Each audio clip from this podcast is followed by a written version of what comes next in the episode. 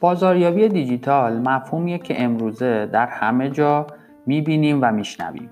من خیلی ساده می‌خوام براتون بگم چه تفاوتی بین بازاریابی دیجیتال و بازاریابی سنتی وجود داره و استفاده از بازاریابی دیجیتال چه مزایایی رو با خودش می‌تونه برای یک کسب و کار به همراه داشته باشه. اولین تفاوت بین این دو روش مرسوم بازاریابی اینه که در بازاریابی سنتی تمام تمرکز بر محصول یا سرویسیه که داریم به مشتریان خودمون ارائه میدیم. اما در بازاریابی دیجیتال مشتری و مصرف کننده است که در مرکز و کنترل توجهات ما قرار داره.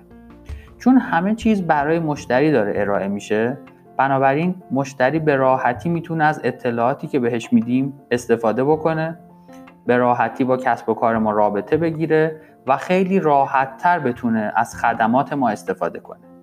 وقتی که برای مشتری استفاده از یک سرویس یا خدمات ساده تر باشه خود به خود میزان رضایتمندی مشتری از کسب و کار بالاتر میره. افزایش میزان رضایتمندی باعث میشه مشتری به خدمات ما وفادار بمونه و از بین رقبای ما ترجیح بده که از خدمات و محصولاتی که ما ارائه میدیم استفاده بکنه.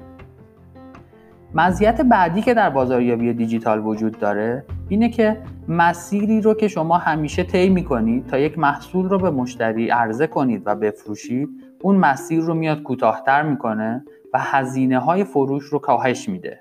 شما به راحتی می‌تونید بین مشتری و محصولتون یک رابطه مستقیم ایجاد کنید و با کمترین میزان هزینه کالا یا خدمات خودتون رو به مشتری بفروشید. علاوه بر اون در فضای دیجیتال شما به راحتی و با کمترین هزینه می‌تونید روی برند خودتون کار کنید. خدمات و سرویس هایی که دارین ارائه می‌کنید رو به صورت یک سرویس برند شده به مشتریان خودتون عرضه بکنید. مهمترین و آخرین مزیتی که می‌خوام در مورد صحبت کنم اینه که در فضای دیجیتال برخلاف فضای سنتی اندازهگیری همه فعالیت ها راحته. چند نفر از مشتریان آنلاین به ما مراجعه کردند چه محصولاتی رو دیدن چه خدماتی براشون جذابتر بوده.